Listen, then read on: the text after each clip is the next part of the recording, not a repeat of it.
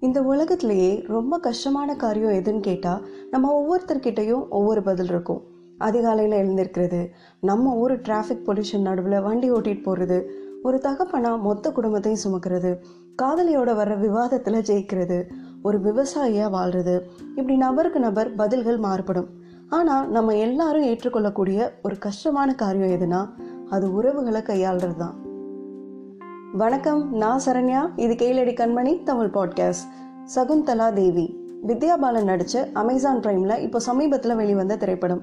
Human கம்ப்யூட்டர்னு அழைக்கப்பட்ட இந்தியாவை சேர்ந்த பிரபல கணித மேதை சகுந்தலா தேவியோட பயோபிக் பள்ளிக்கூடம் போய் படிச்சிடாத சகுந்தலா தேவிக்கு சின்ன வயசுல இருந்தே எவ்வளவு பெரிய கணக்கையும் கண்ணால மட்டுமே பார்த்து சில வினாடிகள்லேயே பதில் சொல்லக்கூடிய அசாத்தியமான திறமை இருந்திருக்கு. எந்த ஒரு கம்ப்யூட்டரையும் விட வேகமாக ஒரு கணக்குக்கு விடை சொல்ல முடிகிறதால ஹியூமன் கம்ப்யூட்டர்னு அழைக்கப்பட்டாங்க. ஒரு அஸ்ட்ராலஜராக இருந்திருக்காங்க. நிறைய ஸ்டேஜ் ஷோஸ் பண்ணியிருக்காங்க. நிறைய புத்தகங்கள் எழுதியிருக்காங்க. இவங்களோட இந்த கணித திறமை கின்னஸ் வேர்ல்ட் ரெக்கார்ட்லேயும் ரெக்கார்ட் பண்ணப்பட்டிருக்கு. இந்த திரைப்படம் சகுந்தலா தேவியோட கணித திறமையும் அதன் மூலமாக அவங்களுக்கு கிடைச்ச புகழையும் தாண்டி ஒரு அம்மா மகள் உறவை பற்றி பேசுது.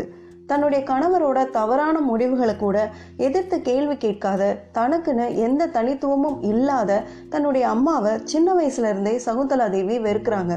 தன்னை ஒரு வருமானம் கொடுக்குற பேங்காக தான் தான் குடும்பம் பார்க்குதுன்னு நினச்சி குடும்பத்திலேருந்து ஒதுங்கி தன்னுடைய பாதையில் பயணிக்க ஆரம்பிக்கிறாங்க. நிறைய பணம் பேர் புகழை சம்பாதிக்கிறாங்க. திருமணம் செஞ்சுக்கிறாங்க. ஒரு பெண் குழந்தைக்கு அம்மாவாக ஆயிடுறாங்க.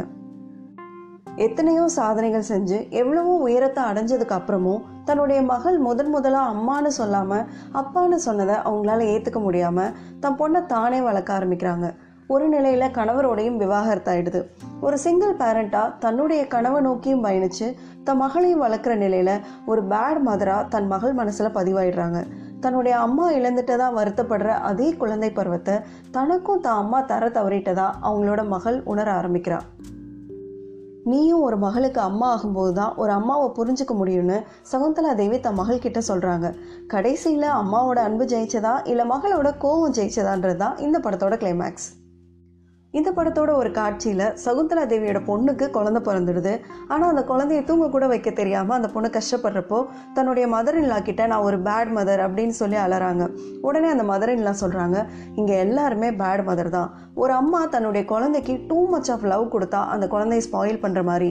அதே நேரத்தில் தேவையான லவ்வை கொடுக்காம போகிறப்பையும் அந்த குழந்தைய ஸ்பாயில் பண்ணுறதா தான் அர்த்தம். இங்கே யாருமே பர்ஃபெக்ட் மதர் இல்லை அப்படின்னு சொல்கிறாங்க கிட்டத்தட்ட இந்த படத்தோட கருவும் இதுதான். சகுந்தலா தேவி தன்னுடைய வயதான காலத்தில் தான் அம்மா அப்பா வாழ்ந்த வீட்டை பார்க்குறக்காக போகிறாங்க அங்கே ஒரு பழைய ட்ரங்க் பெட்டியில் அவங்களுடைய அம்மா இவங்கள பற்றி நியூஸ் பேப்பரில் வந்த ஆர்டிக்கல் எல்லாம் கட் பண்ணி பத்திரமா வச்சுருக்கதை பார்த்து கதறி கதறி அலறாங்க. தன்னுடைய அம்மாவை காரணமே இல்லாமல் நம்ம அதிகமாக வெறுத்துட்டோமோ அப்படின்னு வருத்தப்படுறாங்க. அதே வெறுப்பு தான் மேலேயும் தன் பொண்ணுக்கு வந்துடக்கூடாதுன்னு முடிவு பண்ணி அதை சரி பண்ணுறாங்க நம்ம எல்லாருமே கண்டிப்பாக பார்க்க வேண்டிய திரைப்படம் இது. நம்ம ஒவ்வொருத்தரும் நம்முடைய கனவை நோக்கி பயணித்து எத்தனை பெரிய உயரம் தொட்டாலும் எவ்வளவு தூரம் போனாலும் நம்ம திரும்பி வர்றதுக்குன்னு ஒரு வீடு இருக்குது அந்த வீட்டில் நாலு அன்பான மனுஷங்க நமக்குன்னு இருக்காங்க அப்படின்ற நம்பிக்கை தானே நம்ம வாழ்க்கையை கொண்டு போயிட்டுருக்கு. நம்ம கனவுகள் எந்த அளவுக்கு முக்கியமோ நம்மளுடைய உறவுகளும் அந்த அளவுக்கு முக்கியம். நன்றி. நாளை சந்திப்போம். பெண்ணாய் பிறந்ததில் பெருமிதம் கொள்வோம்.